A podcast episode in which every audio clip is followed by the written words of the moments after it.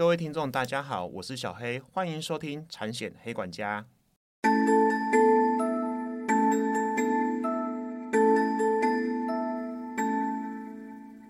产险黑管家可以透过所有通路商家收听，不管你是 iOS 系统或是 Android 系统的手机，请搜寻产险黑管家。Hello Hello，各位听众，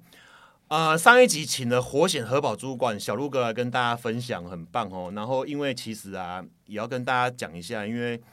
哦很多黑粉也在敲碗了，而且我看一下我们后台的那个下载收听数的流量哦，上次请我们得力恒。林俊宏大哥分享理赔，看活险理赔一些失误哦，那流量是最高。小黑好几集加起来流量可能没有那集流量高哦，所以我今天很荣幸又邀请到我们的俊宏大哥来跟大家分享。呢俊宏大哥跟各位听众问声好。哎，各位听众朋友们，大家好，我我是那个俊宏，不好意思，那个太抬举我了。你我看了你的那个每一集流量真的是过奖过奖，没有啊，就是单独分享这样子。对对对，没有。其实啊，我会。请这些理赔的呃先进或者是核保先进来哈，然后主要是要跟大家，其实我一直有个概念，因为我自己本身也在第一线服务过哈。那因为我的听众很多，大部分都是一些业务人员在服务客户，那有的也大部分都是寿险业务人员哈。那我一直强调产险，呃，你看保险契约条款的运用，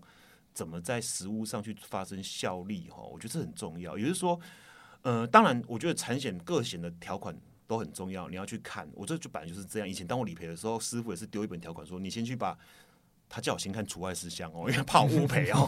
对，理赔都叫你先看除外事项哦。是是。是承保方也先不要看，你先看哪些东西不赔哦，因为怕你赔错哦。OK，因为那时候理赔都是直接进保险公司就要上战场的，还这边培育你嘞哈，没有。所以我一直强调条款很重要，要看没错。可是可是，我认为只是一直在钻研条款，然后去望文生义的。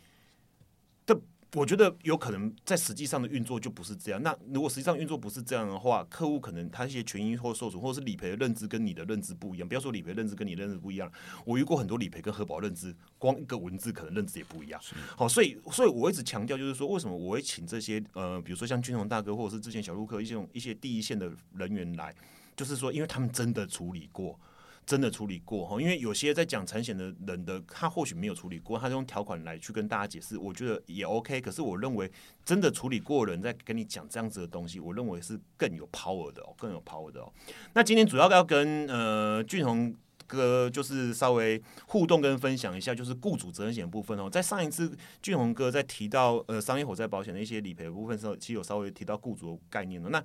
雇主责任险的理赔，其实小黑以前有处理过哈。那可是经验绝对没有俊宏大哥多哦，他应该处理多很多断手断脚，不 不，处理过很多，这个感觉很像要诅咒别人怎么样？没有没有，我们那个平安平安啊，对对对，平安哈，保险就是就是就是这样子的功用哦，所以理赔人员就是也是很大的工作上有负有被负有很大的呃意义哈跟责任哈。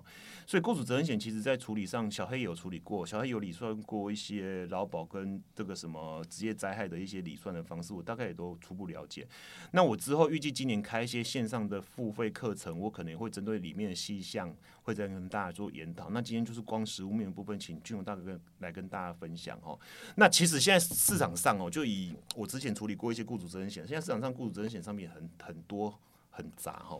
以前那个年代哦，雇主责任险，然后现在又业业主补偿、雇主补偿，然后，然后再来就很多客户都会觉得它就是团险嘛，会跟一些团险绑在一起，或者是甚至有些像保险公司它是怎样？早上给你用雇主买，晚上给你用团险买，合并砍败成一张保单就很复杂。其实一般的业务人员在帮企业在规划这一块的险种的时候，其实是不是头昏脑胀，对不对？对，没错。因为现在的商品种类越来越多了，那每一间保险公司它推出来的产品不一定就是呃每每每一家都不一样。然后他们就是刚刚如同我们那个小黑这边提到的，其实很多都是复合式的。他们都只有一个目的，就希望帮企业把它可能遇到的风险把它 combine 在一起，规划在一起。只不过在理赔真的发生状况或者是发生意外事故的时候，这一些条款还有一些相关的里面的一些呃不保事项或者是承保范围要怎么样去适用，这其实就是在我们在处理的时候会遇到的一些小小的难度。这样子。OK，所以重点是在于哦，团体伤害保险。跟雇主责任险，他们的除外事项可能是不一样的哦。是，再来，小黑前面几个月有特别去找一些法院的判例跟判决哈。其实大家就这几年争论不休，我相我相信呐哈，意外的险部跟健康伤害险险部各产物保险公司针对这个大家争论不休，就是它到底能不能转嫁雇主的风险哦？团体伤害保险到底能不能转嫁雇主的在法律上的风险？雇主责任险顾名思义。一定是能转嫁的，可是团体伤害险到底能不能？然后在客户的企业端，像小黑去拜访很多客户，其实很多客户比较喜欢团体伤害保险的原因，是因为它是二十四小时的。是，那其实也不瞒各位各位所知啦，因为其实以我一开始哈，应该是说，呃，雇主补偿。责任保险一开始出市面上贩售的话，它也是二十四小时，可是它的费率是非常非常优惠于团险的哈。所以你说这个东西，当然这这几年就不是二十四小时了，所以我才跟你讲，有些保产险保产物保险公司把商品做个结合，让它变二十四小时哦。早上可以这样转嫁老板的风险了晚上员工可以 KTV 出了什么事情用团险去做转嫁。是，那团体伤害保险到底能不能转嫁雇主风险？这边我不多多做评论，有机会我在产险法律的单元我会跟大家分享。因为其实现在很多法院的判决，其实就要看雇主有没有去付团体保险费的部分额度哈。那我我我这边不会说团体伤害保险是没办法转嫁。雇主的风险，因为现在很多法院的判例它是可以转嫁的哦，哦，所以如果客户真的是要团体伤害保险，原则上是 OK。那团团体方伤害保险原则上也有专门的核保专家，我再尝试邀请看看，可不可以邀请大家跟大家分享。可我今天就针对雇主，因为我还是强调，雇主责任保险或雇主补偿契约责任保险，它的被保险人就是企业体，所以它是可以转嫁企业在。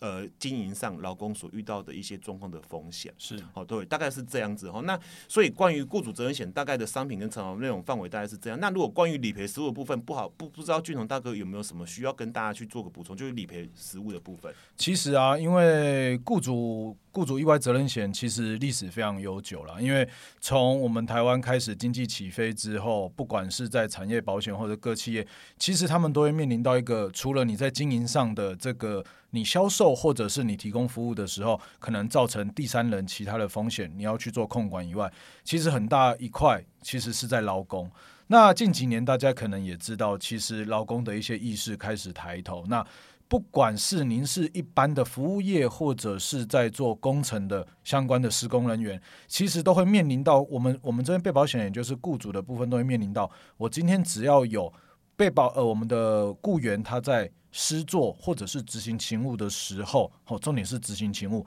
他有可能会有意外的事故发生。那我今天我的被保险人，也就是我们的雇主，他可能被政府课于所谓的。我必须要去对于我的这个雇员有相关的补偿责任存在，因此呢，也就是前几年一直大家在谈的啊，包含包包含劳基法啦，包含劳保啦，包含所谓的最新的这个所谓的灾保法的部分去做修正。这其实最重要的原因就是希望在这一个呃企业社会的体制下面，可以去让雇员可以有一个安心的工作环境。那我们回过头来看。其实现在的雇主意外责任险，基本上在经过改版之后，其实我们可以把它分成两大块啦。第一块是一般类，第二块是呃所谓的专案类。那其实大家可以去想想看，其实一般类就是我们今天我们可能一般的服务业啊，我可能是加油站啊，或者是餐饮业。我今天我有一堆雇员，我可能有内场外场。那像这样子，我们会比较倾向是所谓的一般类的雇主意外责任险。那专案类的部分是怎么样呢？专案类就是说，我们今天。以前在之前的保险的单里面，我们是把它扛败在营造工程的这个综合险里面。那我们现在是单独把它拉出来，跟责任险一起做一个合并，在条款都写在一起。所以专案类基本上我们还是会依附在我们所谓的工程和我们营造工程的这个实物上面的一个期限去做调整。所以这样子说，一般类跟专案类其实差别在哪里？其实就是。第一个可能风险会不一样，是是。第二个，其实它的保险的期间也会不一样，因为一般类通常我们都是一年一年，因为我们服务业不会有一个所谓的施工的期限存在，那我们可能就是一年一年的续。那我们看我们的我们的被保险人，也就是法人这边，他雇佣了几个员工，我们就一年一年这样子的投保。那专案类的部分呢，当然就很简单嘛，那。工期有多少，我们就是以工期。那其实啊，我今天想跟大家分享的是说，关于一般类跟专案类啊，其实比较难以去讨论的，其实那一块其实是专案类。为什么？因为工程师务，如果说各位听众朋友，大家如果说在路上啊，前一阵子又发生，只要打开电视，就会有非常多的所谓的公安。对，不管是高处坠落啦，或者是在施工中所谓的爆炸啊之类火灾，其实这个都是一些工程遇到的一个物呃一一些风险，然后都会造成雇主的一个呃面临到这个员工他受伤的这个风险。那员工受伤了，那雇主就会开始担心啊。诶，那我这个工人，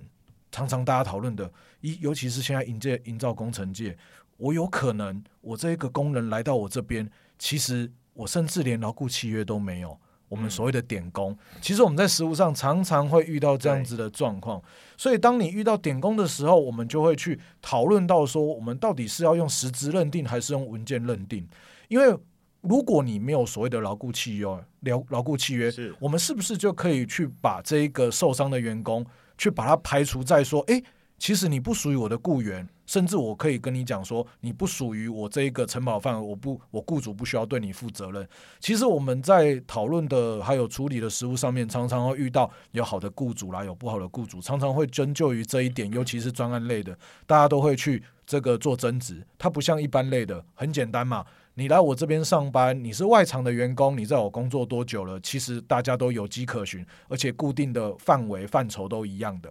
但专案内我们面临到第一个问题就是实质认定所谓的雇佣关系。那我们在理赔上面呢，今天要跟大家分享第一个就是所谓的雇佣关系，我们到底可能可以怎么样做认定？其实不管是劳检，呃，我们因为我们台湾有所谓的劳动检查的这个部分，发生事故以后，基本上逻辑上。呃，两个人受伤以上，或者是有重大事故，其实应该要通报劳检。OK，要劳检要来进行调查。好像限定一定的时间内嘛，对不对？对，没错，几小时以内。对，没错，你必须要通报。那当然，你今天或者是你有叫救护车，OK，其实，在我们的救护消防单位，他就会主动通报，因为他如果出勤的地点他是工地。他其实会去主动通报说：“哎，我今天在这个工地，我疑似应该是载到相关的工人受伤。”那他就会主动通报老检。那老检他接下来我们就开始做所谓的实质认定。什么叫实质认定？今天我刚刚提到的。即使你今天我他只是个点工，什么叫跟什么是点工？也跟各位听众朋友们分享一下。点工的意思就是我们经常常会看到那种外面啊，可能在墙壁啊，或者是那种呃铁皮围里，可能会有贴什么临时工，然后有个电话号码。那其实这个就是所谓的非固定式的。所以非固定是什么？我并不是一直在这一个地方做工作，我可以今天可以去 A 工作 A 工地工作，我可以去乙工地工作，我甚至是丙或去乙或之类的。那这个样子它是不固定的一个场所。那我今天可能我这个工地我需要有十个人来帮我打扫，那我可能找了认识的人，那我就赶快哎这十个人来跟我做打扫。但其实他是透过一个工头，甚至是中介，或者是自己找的。在实质上，我可能当天做完，我就直接给现金给出去了。对，这是我刚等一下会提到，就是在薪资的认定上面。是，那其实他在这一个现场工地现场，他是受我们的被保险人，也就是这个法人，我们不管他是个人的法个人户还是公司户，是，其实他现场受他的指挥监督。嗯，只要他现场受他的指挥监督，基本上在实质的认定上，他就是属于在我们一个广义所谓的雇主。那今天如果在这个过程当中，我这一个点工有发生意外事故，造成了受伤，即使你去拒绝，你甚至你去否认，你他不是我的员工，但老简他们的一个争点就是，我今天我在现场我调查完，今天你来做了什么工作，你现场听谁指挥监督，他会去帮你认定所谓的实质的雇主是谁。这个时候，雇主他对于他的法律赔偿的义务就会发生。嗯，所以并不是说可能大家会想说啊，我们遇到很多那种被被保险，他会想说啊，尤其要买的之前说啊，不啊黑啊，不是我给呀，那个怎么样？可想要去。相相关的推卸相关责任，所以其实我们在事故发生的时候，我们很讲究的是实质的认定这一件事情。对对对，所以所以嗯，就是你们现在在处理这样子的公安理赔事件的话，因为坦白说，他不太可能会有劳动契约，是，所以你们就要去确认说，这个员工是不是就是在这个工地，然后受指挥监督，然后去做实质。因为我相信。呃，大概可能要有个概念，就是因为呃，小黑回去念一些法律的东西，大概有一个逻辑让大家知道。其实如果这个都案子跑到法院去，去法官跟检察官他们应该也是会走实质认定为主。是，当然，你们要还是要知道哦，劳基法哈，劳基法或劳动契约，比如说劳基法，它就是一个最底标的，是最低标的企业最低标学遵守的法律。是，那你回归到劳动契约，你原来看还是回归到契约自由的精神哈，一方。邀约一方承诺，你跟企业主规定要怎么样的工作内容范围，企业主只是它就是一个定型化契约，让你去决定。可是这个东西是是是你们方面合意的合约，是去规范这段期间你工作上的的权利义务，还有公司对你的权利义务哦。可是。不是说我一定要劳动契约，我才是有劳动劳雇关系。当然，当然，没错，没错，没错。所以在实质认定上面，也是跟各位听众朋友，如果自己有在经营小企业，或者是说刚好就是工地的这一些，不管你今天是做投注业或者是油漆的，基本上你都会面临到这个问题点工。那当然，先真的就是还是要把自己的风险转嫁掉，这是第一个。那我刚刚提到的，我们在理赔实务上还有可能会遇到的第二个困难。困难点就是薪资认定，薪资认定，对对对，因为其实今天事情发生了，其实雇主他应该要负的风险很多嘛。我今天他有可能不能工作，那他有可能他呃他的医疗费用，那这一些基本上在劳基法会有规定，你有一定的补偿责任。刚才如五十九条，我应都没记错。没错没错，那你会有一些补偿，这个是法定责任哦。没错，看你有没有。我还是跟各位强调一下，各位听众强调，劳基法五十九条。那一块是雇主的法定，什么叫法定责任？就是我不看你有没有责任，是没错，我就是一定要赔的哦。对，没错。所以这个部分我们就会叫做劳基法应付补偿责任。补偿跟赔偿，它这个概念，呃，其实大家如果可以去想，就是我今天就如同小黑经理小小黑这边讲的是，我今天不管你有没有责任，所谓的责任是什么？我依照各种法律，我依附补，我尤其是民法。我对你有侵权行为，我依法应负赔偿之责。我在劳基法要补偿的这一块，它是完全不需要看责任，就是我这个立法的意义，就是我要给员工一个基本的一个保护。对，所以这个是劳基法。那我刚刚提到的雇主意外，是我们今天假设假设一个状况，是我我雇主我真的对你有侵权行为。那这是我等一下要讲的侵权行为，到底有分哪几项的状况？那所谓真正的侵权，有实质侵权，或者是间接不作为，这一些有都是一些法律的相关，这也都有可能会面临到责任的被去 assume 说，我今天你是有责任的。嗯，那我现在回来讲的是薪资的这一块。薪资对。那点工啊，其实很尴尬。其实现在啊，大家知道，呃，不要讲台湾啦，其实全世界都是，不管是那个缺工的问题。或者是真正的这个工人，他施工的品质问题，会导致其实大家的工资其实一直在上涨。对，从以前的以前我们在一开始在处理，可能一千八两千一天，现在可能一个拆除工可能一天都要三千了。嗯，那这个就是浮动的。OK，那我们要怎么样在理赔上面去实质认定这样子的薪资？我们会有两个文件可能会需要提供。第一个是你今天实际实际提供给我们这边的员工。你有没有领据，或者是你有没有相关的记录？那因为签收对签收，OK。因为其实最主要的是你有签收，那我们基本上我们可以认定他可能一天一天一天的薪资。那第二个是所谓的汇款记录，我可能用汇的。但这是对于比较固定型的员工，不管是专案内或一般内，因为专案内也会可能会有所谓的技师啊，哦，或者是说现场的一些比较固定，就是我们自己员工的呃自己公司的员工，可能我们会用固定付款的这个部分，那这个东西就会有迹可循。其实我们遇到痛点其实是点工啊，点工因为他们都领现。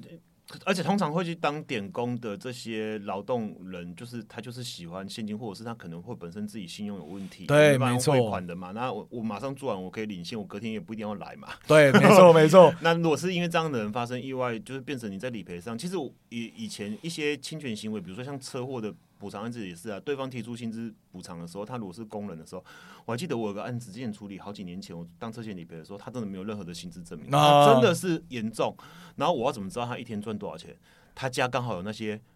给息啊，是是那些什么那那那些工人的那些给息头啊，对对对，然后我去那边拍照，然后跟公司写份报告，说哎，他真的是这，而且我有去他的工地反查，这个人真的有在那边工作，所以其实理赔实务上在处理薪资认定这一块，因为我们有时候会处理到。呃，社会比较呃，就是这这些比较劳动的人士，或者是可能社会阶层比较低阶的人士，他们是需要这份工作的。对，有时候我那时候当理赔的时候，我就我那时候心里会觉得能帮他，就是尽量帮他。如果这个事实是真的存在的时候，那可是要去生这些证据，真的是好累哦。对啊，所以啊，其实我才说，就是也提醒各位听众朋友嘛，因为其实哦，我们所谓的领居，或者是你至少薪资待留着，嗯那你每天给了多少钱？你如果做照照册。那像这样子，我们都可以当做之后我们在申请理赔的时候的一个一个依据，我们可以去判断说，我们再去着算它的平均日平均工资是多少。那因为平均工资在劳基法第二条，其实它呃它有相关的一些规定存在。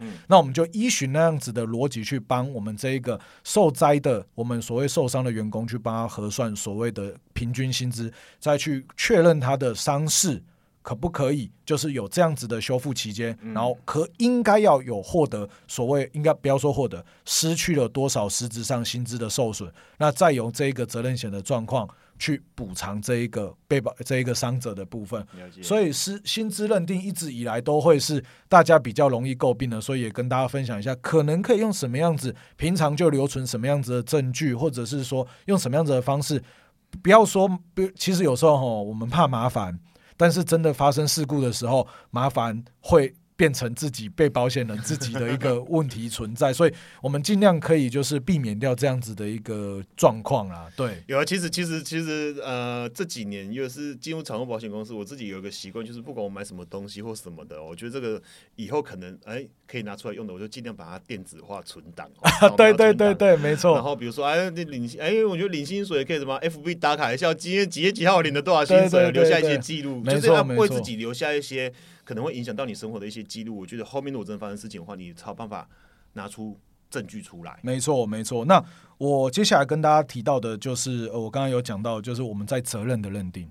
其实哈，呃，我们在责任的举证还有后续的一个认定的一个状况上，其实最大的一块很有可能都是所谓的治安卫。所谓的职业安全卫生法，是是，因为其实啊，我们政府有一套很明确的规定，是说我今我举个例来讲好了，你可能高空作业。你高空作业，你雇主你要给他有相关的辅具、工具，或者是挂绳之类的安全措施。你只要没做，或者是你提供了没有督促他带。我举个例来讲，之前有遇到一个案子，就我有提供那个 PPE，就是个人的安全设备，我提供给你了。我之前安全的卫生教育训练我也提，我我也上课了，然后你也算工，但他就是没有挂。那为在那一个案件的状况下，我们会初步。雇主一定会觉得说啊，我拢甲讲啊，啊，我嘛物件拢好伊啊，家己不会管我安怎。但其实我们会后面会牵扯到一个所谓的管理监督的义务。所谓的监督是怎么样？我给了你，你还可以给他损啊，盯着他把他挂上去。对对对，当然啦，这个其实有一点太太有。坦白讲，大家在实质在工地上面做工作，有工啊。啊，你我我我刚才想无用，我无带无几个去你损，对。对，但其实啊，这个所以治安卫其实它是一个范围很大的一个法，那只要有可能违法，在老检的眼里就是你就是有问题的，嗯，你就是有责任的，所以光这一个责任的状况上面，其实就会让雇主必须对这一个被保险人啊，不不好意思，我更正，我们的雇主必须要对这一个员工去负赔偿之责，是。因为我侵权了嘛，我没有照顾到你。我今天我告，甚至我告诉你了，它是一个危险环境。我有没有告诉你它是一个危险环境？都有可能被当做是责任的一部分。嗯，所以基本上在台湾一个要保护我们所有的劳工的一个呃安全原则之下，嗯，基本上只要有受伤，不是有明确的所谓的刚刚提呃，接下来可能会提到除外不保，可能饮酒。或者是故意行为，或者是因为疾病，是。类似像这样子很明确可以知道的理由，基本上雇主都应该要对我们这一个受伤的员工去赔偿他，因为毕竟他来替你工作，所以在这个责任认定上，可能大家会觉得说啊，我我这责任不在我身上，我提供了他不做，我有什么办法？但在法律，甚至你后续到所谓的劳动法庭、劳动法院，其实他都有可能去认定你任何一个小小的失误。没做好的，他就会觉得你有应付赔偿之责了。对啊，除非对啊，这哦，这个真的是对啊，就其实老板跟雇主的责任真的是铺险真的很高，就你只要一趴的责任。你就付赔偿。对，没错，没错。所以基本上哦，我们在做这个雇主意外责任险的时候啊，不管你是要呃，如果你有投保，你想转嫁风险，基本上我们在访谈的过程当中，甚至到现场的查勘，然后做询问。我们可能都可以知道，说我们可能在黄安卫这一块，可能哪边有一点点的缺失，或者是我们没有应尽到所谓的监督的这一个责任，或者是协助我们这一个受雇人他去做完整的安全教育训练之类的，其实都会有所谓的责任的这一块的部分存在啦。没错，是是是是，所以呃，刚呃俊统有特别提到哈，从一开始的我老公老公。故契约的认定哈是采实质认定哈，然后去然后再就是薪资的认定哈，那在责任的部分，所以责任部分也利用你刚刚讲那个是呃职呃呃呃那个职安卫 职业安全卫生卫卫生卫生法哦，这个小黑有空来念一下 职业安全卫生法就是有牵扯到，因为它的里面规范是最细跟最是是是没错，那它是以行业别来还是对，因为它就是一个整部的法律，就是它有列举，可能说你可能在。几公尺的，我我举个例，高空环境好了，它就是有可能在几公尺的一个状况，你必须要提供他个人的安全卫生，呃，应该是提供他安全设备，然后你要提供到什么样子等，其实他在每一个细项里面大概都会有提到。那你只要有一点点，甚至是你没有做行前教育训练，OK，你没有告知这一个人他有所谓的危险环境，都会影响责任的认定。哦，那这部法真的雇主要稍微留意一下。对对对对。现在不怕一些大型企业的雇主啦，对，一方面他们保险应该买足够，二方面他们有法务人员，是，或者是他们的总务在劳工这一块一定。现在怕就是一些我刚刚讲的中小型的公司，对，没错，或者是一些一般的店家啊，对，聘请员工的哦，这个当然要去做留意。是，那像雇主意外责任保险这一块有没有一些特别的除外事项是是保险公司绝对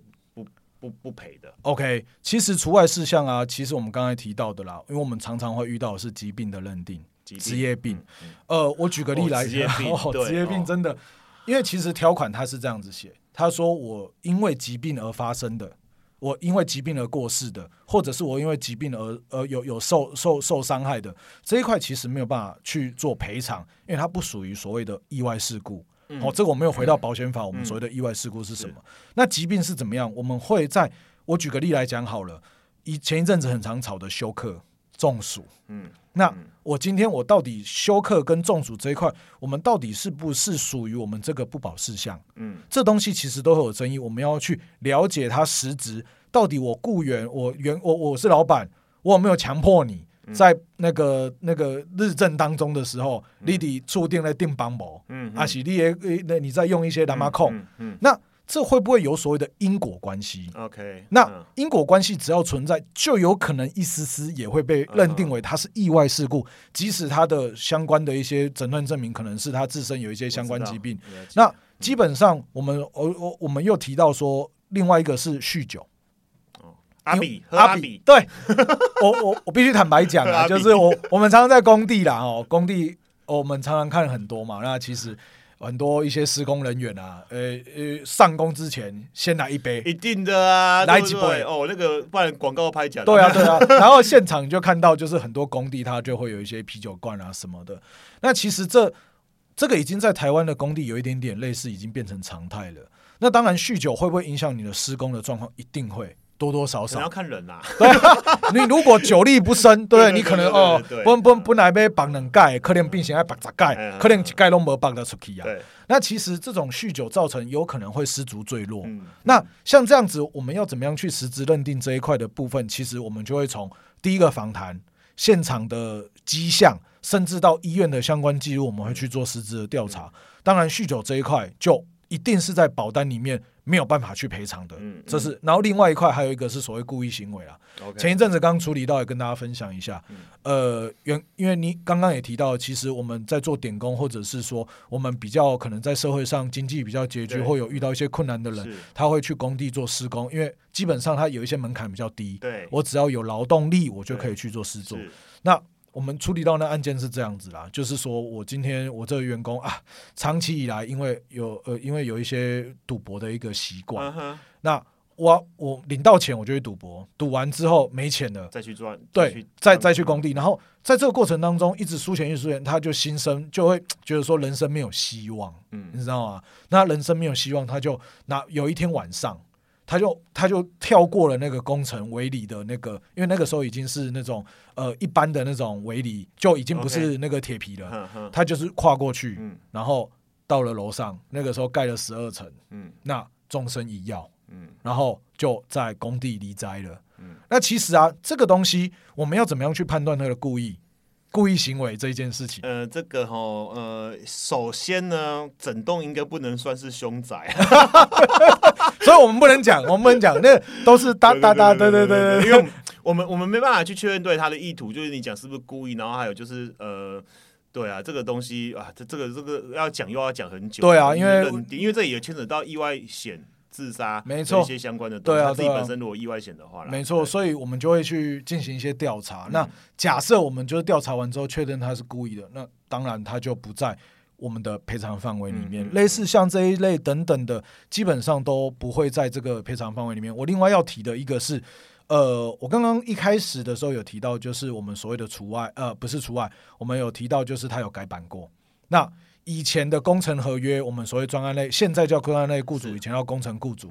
以前甚至有一些政府标案，他会要求你不得扣除社会保险。OK，对对啊，政府对他们那个工程契约就是对啊，他们会去要求单位抄 B 单位，B 单位抄 C 单位，抄抄 C 一一般的承办不知道为什么要这样写。对啊，那就说啊，这就是规范啊，也不知道为什么。对啊，因为其实不扣除社会保险哦，其实我刚刚提到了，现在不管你有没有保。一定都得扣，所以社会保险是什么？你有可能投保劳保，是投保可能社保农保，因为很多点工他自己会去工会保，是好，这是我们实质上认定的。现在都一定得扣了，因为你如果不扣，我们所谓的我们一我们我们回想啦，其实保险的目的是什么？叫损害填补。嗯，我们又回到保险法的原理原则存在，损害填补。你今天不扣除社会保险，就是你不扣除所谓劳保，你可能可以去申请给付的金额，那。你转向来用保险来帮你做支付，你有没有可能所谓的得利的这个状况？嗯，当然说人人人的生命是无价的，嗯，但每一个事故的造成，我们所谓的雇主意外的这个部分，其实都会有它合理的。损失的一个金额存在，对，所以呃，各位听众大概我我小黑的听受众哦，还蛮多是呃寿险业务员，你们你们这个逻辑概念一定会更更清楚，为什么？因为你们最近医疗险不是也 对不对？所以你们一定非常清楚嘛，所以这个产险更是符合损害填补的逻辑哈。OK，对，没错。所以在一个大前提之下，如果在不扣除社会保险给付的这个状况下，就有可能会落入我们刚才讲提到，我们不要讲不当得利啊。就等于是说，你的损害不仅被填补了，你还多了。对，那这样子就失去了我们所谓的损害填补保险这一个最终最最主要的一个利益存在。所以在现在经过做修正之后，其实我们所有的社会保险都有把它扣除了。那接下来下一个议题是什么？社会保险我要扣多，我我能够抵充多少？对，那这边我还是稍微跟听众补充一下，就就小孩所认知哦，当然如果呃听众有那种产险的雇主责任险的核保或专家什么，你后面也可以给小孩做个反馈，或者是如果小孩小孩有讲做做个修正哦。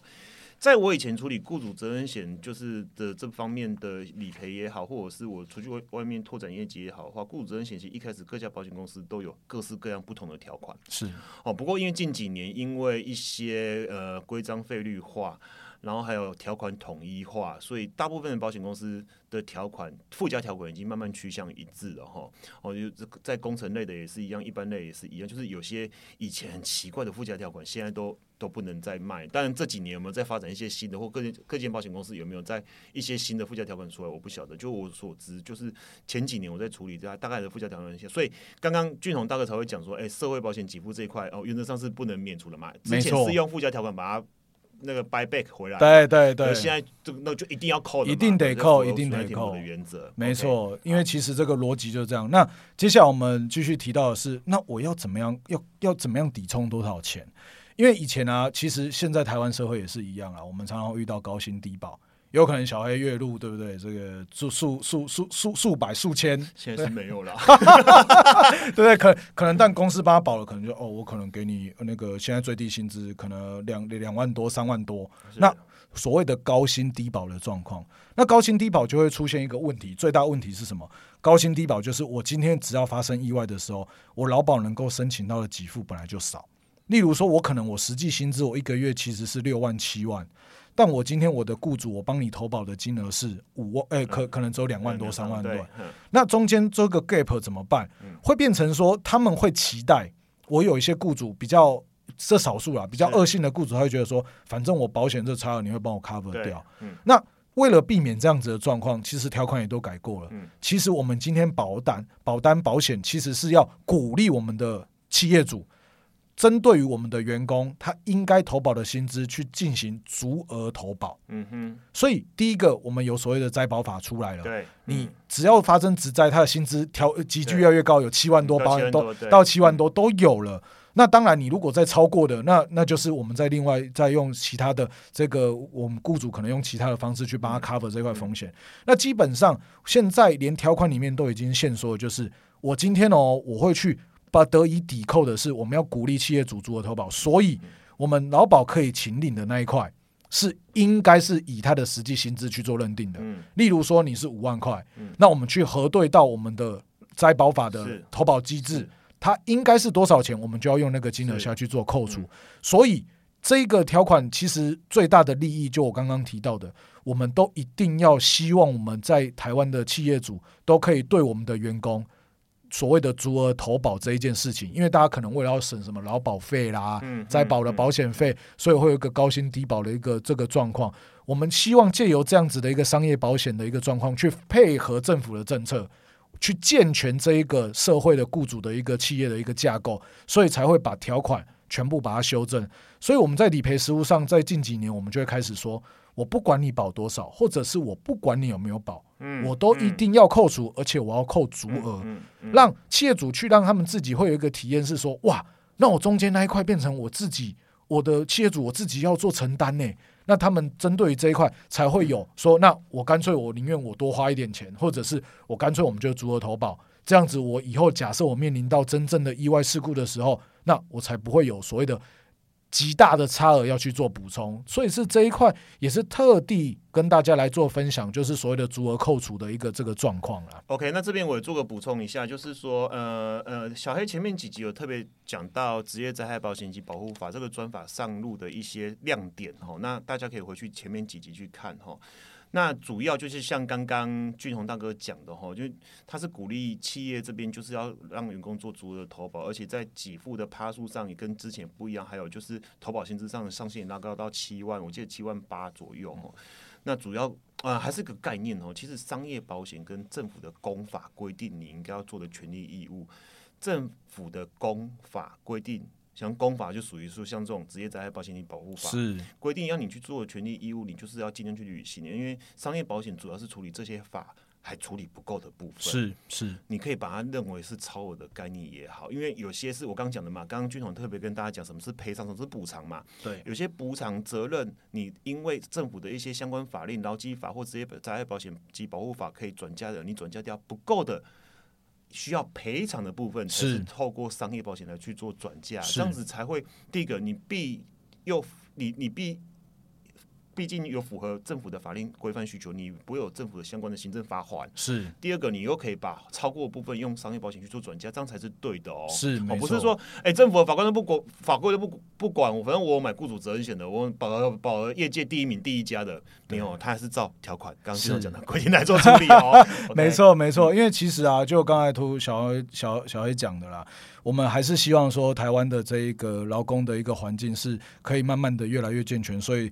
通常商业保险一定是这样子做一个设定的部分啊。那接下来我可能跟大家讨论一下，就是说和解。什么叫和解？因为今天我们跟所谓的公共意外啊，或者是第三人责任险、车险的第三人其实都一样。嗯，今天雇主意外，他也是以一个责任为基底。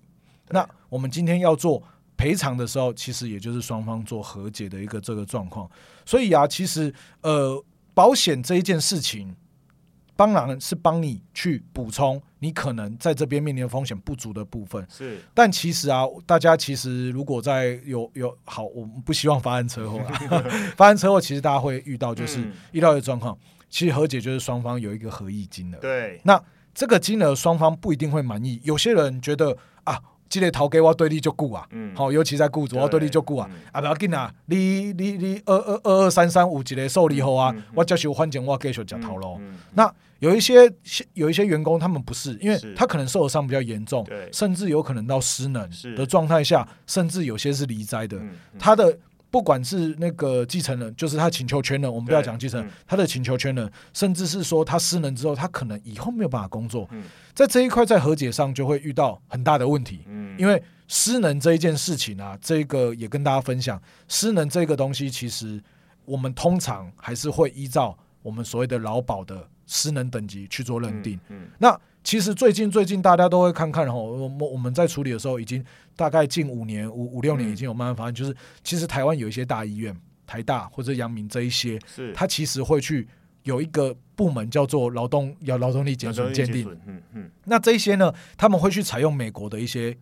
测量标准，因为它会有一个一一一跳的那个量表，它会去分析你每个身体的状况，是，然后去做趴数的减比。然后会出具一个鉴定报告，这也是一个劳动力减损的一个证明。所以，其实，在失能的这一块，大家会想说啊，他失能了，我狂一都不安诺。但其实他在鉴定上，或者是劳保，他们有他一定的判断依据。所以我们在理赔实务上会常常遇到，就是说，你说你失能，我尊重，但是你可能要有相关的文件，因为有一些失能的状况不是我们明眼可以看得到。举个例来讲好了。我们今天我们常常看到有些工厂哦，尤其是那种绞肉啊，或者是切割工厂，我可能手会被夹，就个常会看到截肢啊什么的，断一节、断两节、断哪一支，甚至是就都都会有差别。所以有一些我们可能没有办法一时之间去帮忙协助做认定，那我们就会转向，可能你要准备什么样子的文件，主要就是。劳劳劳保那边他会去申请所谓的失能鉴定。那第二个就是，如果说劳保那边您可能没有办法去做失能鉴定的话，那您可能也可以转向，请我们这些员工，如果方便的话，我们就可以到医院去那边去做进行鉴定的部分。那当然了，通常到医学大学那边去做鉴定，很有可能其实在我们理赔实务上面都都都是很后端的，因为基本上都可能到诉讼了，因为大家的双方认知会不一样。那其实哈，我我我只能讲，其实责任险哈，一直跟大家呼吁的一块就是，其实断臂非仲裁啦。我一一直想要跟大家宣导这样观念，就是其实啊，呃，大家的损失，每个人的状况都不一定一样。但尤其是雇主，你是在工作的，其实你对这一个工作，或许有可能你这次受伤之后，你会不会继续在这边工作，你不知道。嗯，不管是一般类或者是专案类的，嗯，因为你工地的可能你的忠诚度有可能更低，嗯，但你一般类的基本上你还有可能会在这边服务。对，所以我只能说，就是在一个维持大家可以做一个稳定社会经济运转的状态下，你去谈一个和解，然后大家双方有一个退让。可能都会让自己的职涯，我我们不是说要帮雇主讲话，雇主你本来就应该要有应付赔偿之责，是。你该给员工的，我我现在也受雇于人啊，我们都是 我们我们都是，我们也希望说我们真的怎么样，真的执行职务有什么状况的时候，可以获得一定的补偿，因为我们一定会有损失嘛，对，不能不管是不能工作或医疗费用什么额外的损失，只是说我们在这个雇主意外的这个责任在和解的过程当中，我们常常遇到的是，常常都会有一方。假设到失能，可能都会有其他的意图了。那有可能员工自己本身没有，有可能是家属。对，那家属会可能就我顿时家中经济支柱，那我可能要更多更多的钱。但其实啊，我们在和解过程当中，我们都会去跟我们的不管是我们的雇主啊，然后你你要秉持着一个这员工跟了你很久啦，你要该给他，我们帮你算那。有一些阿索比的，我们不要讲阿索比啊，有一些空间或者是说比较模糊的，吼，可能我们可以在雇主愿不愿意自己出钱，是，或者是说我们在哪个地方可以再做协商，员工可能可以退一点。基本上在这个过程当中，和解我们都希望是一个圆满的一个呃的的的达成一个双方的共识，可以让大家可以好好工作这样子啊，对啊，所以基本上不管是前端的，我们今天发生意外事故，然后我们去帮他协助我们的员工去做医疗啊、送医啊，或者是到后面的和解，其实啊，这个跟一般的我们所谓的第三人可能车险或者是我们不认识的人情感上的连接是不太一样的，对对对，其实以台湾一些法律的规定也好或什么，你比如说像呃保险法的规定。的呃，比如说代位求偿的对象啊，其实其实嗯，应该是说啊，台湾如果以我们国内来讲的话，很多小型企业他把员工当成家人一样，是没错，大家一起二三十年了哈，所以原则上那个会跟你一般处理责任险，比如公共意外责任保险，你不知道你会砸到谁，车子你又不知道你会撞到撞到什么人，那个概念逻辑是是不一样的，对啊，对啊，对啊，所以我们还是希望说哈，就是雇主这边呢，我们。有投保这样子的商业风的的商业的保险以后，我们去了解里面的条款，那我们符合政府的法令，那我相信在这样子的一个雇主意外责任险投保之后，再加上你应该有帮他投保的这个劳保，甚至是一些补偿责任，你都符合，我相信和解都不会太困难啊，在这个逻辑上。好，那那呃，俊宏，那就谢谢，然后只是。还是要你分享一个理赔的小故事给大家，因为我想说时间也差 差不多，因为对啊，上次讲了一个小时哦，对，还有机会，还有机会啊，各位各位黑粉听众哦，还有机会请君宏来，因为他太多理赔丰富的经验，而且实物上的东西，你看他今天讲的东西也很符合实物上，他把条款的东西转换成他理赔要什么样的文件。如果你在帮你的客户在处理这样子的事情，你大概就知道说，哎，理赔人员要什么样的文件，不是你口头上说。我一个月多少钱就真的有多少钱。是。哈，那我相信你一定处理过很多刻骨铭心的案例，可不可以跟大家分享一个大家一个雇主责任险理赔的一些案例？好啊，其实也趁这个机会了哈，因为其实之前也有都遇到过有一个大家会常常问的叫做逃逸劳工。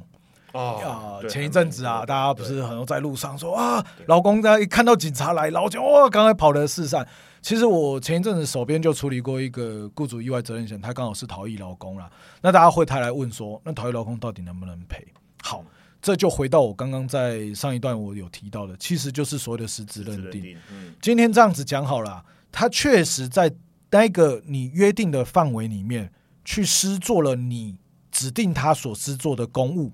他也是在执行职务，那他也受伤了。其实不管他的身份是不是合法这一件事情，其实我对于他的指挥监督，我我依我雇主我依法我还是要去做，他还是有侵权的。那那个案子是这个样子，他是我们在工地施工，他可能会有所谓的阴井，阴井就是说有可能有 C 康，它会掉，会有时候我们可能要覆盖，不然它会掉进去。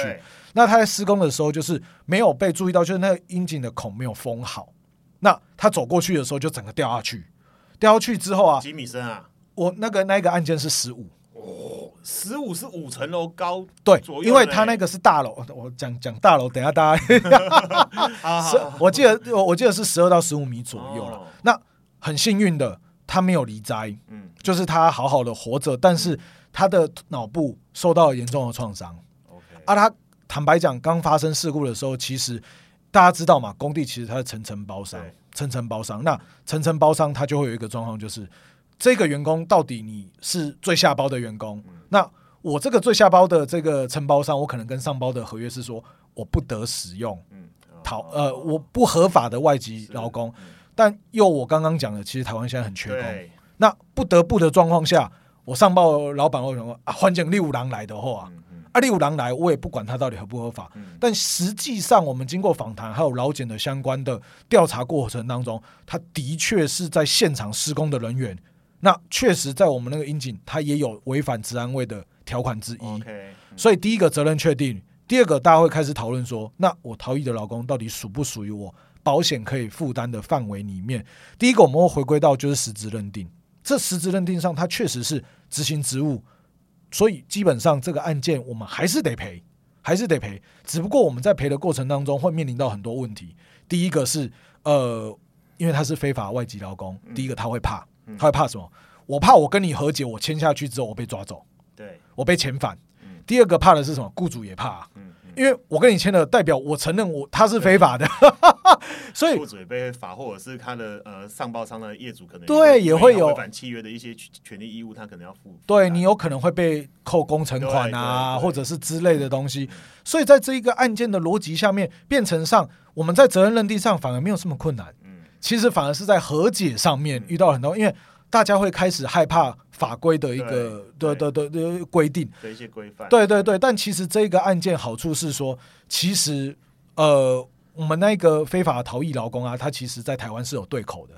他考他比较像是依亲的方式，例如说我我是合法的劳工的那个那个外籍劳工啊，因为我知道我在这台湾做很久了，那我有认识一些就是小的小老板。那他有时候我就去帮他找一些人，嗯啊，我有可能会找我远在他乡的那个员工朋友啊，阿伯，不然你来台湾，我来帮你找工作，可以赚一笔钱回去，可以呃，可以可以帮大家过比较好的生活。他用这样子的方式来做个那个过来做工作，但他不是合法的，因为他没有合法取得相关的一些证明。好，那我们就是透过那个工头去做协商哦，然后甚至我们有请到就是相关的翻译的，就是。在台协会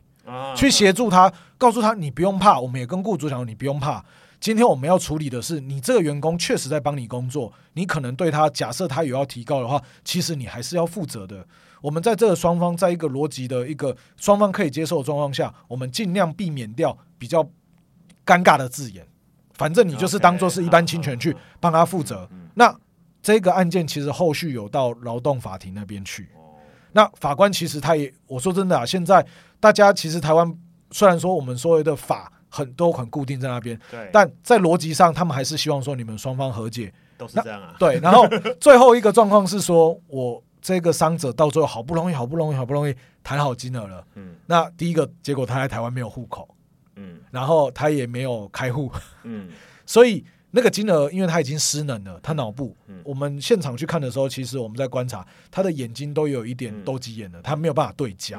那变成说我们在失能的给付上面，金钱的给付上面，谈完和交给他，变成说是以现金。大家又会讨论说，那现金怎么办？现场就是录影有领据。那我们就是用这样子的方式去把它和解掉，然后隔天他就遣返了。嗯，那这个案件其实告诉大家是。逃逸劳工到底属不属于合法范围？其实我们要实实质认定。是啊，要实质认定。对对。哎，你刚刚说给现金是保险公司直接现金搬到现场？哦，不是不是，雇主先出。对，雇主先出。所以那个案件其实蛮特殊的。呃，我刚好有去当见证人啊。OK。就我们到银，我们就直接约银行。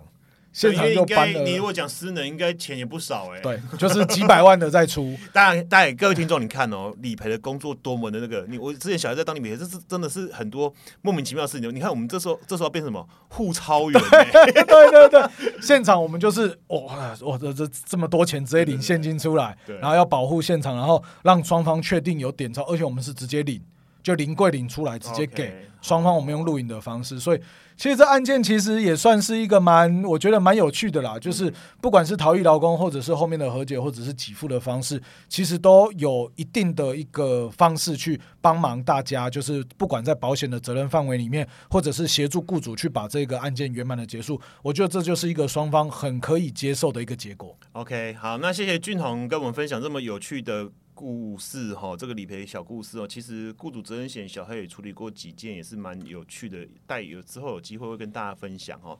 那呃，原则上雇主责任险的一些架构跟范畴，我我我之前在粉专有公告过，就是说我会开一些线上付费的课程，然后大大家逐步的去跟大家介绍一下雇主责任险的一些架构范畴啊、附加条款，它它怎么去做运用。哦。那这个这个就是。会再分享给大家，跟之前上一集的活型一样哈，一些附加型跟附加条款，我也是会稍微用预计的线上付费课程。小黑还是很忙，我我会我会尽量的对。如果因为因为已已经有一些黑粉真的敲完，就说哎，他想要买付费的线上课程是可以，可是我这个人是这样子啊，我如果要端出去的东西是我只是应付，只我只是为了要赚钱。大家也知道这个频道，我一开始根本也不想盈利嘛，是。但是后面其实太多人的需求，太多人说还还还是想要去听一些。实物上就是一些比较精进精进的课程，也跟实物有连接，所以我这边会尽量来快点去做规划，看可不可以在今年第二季之后有办法上架一些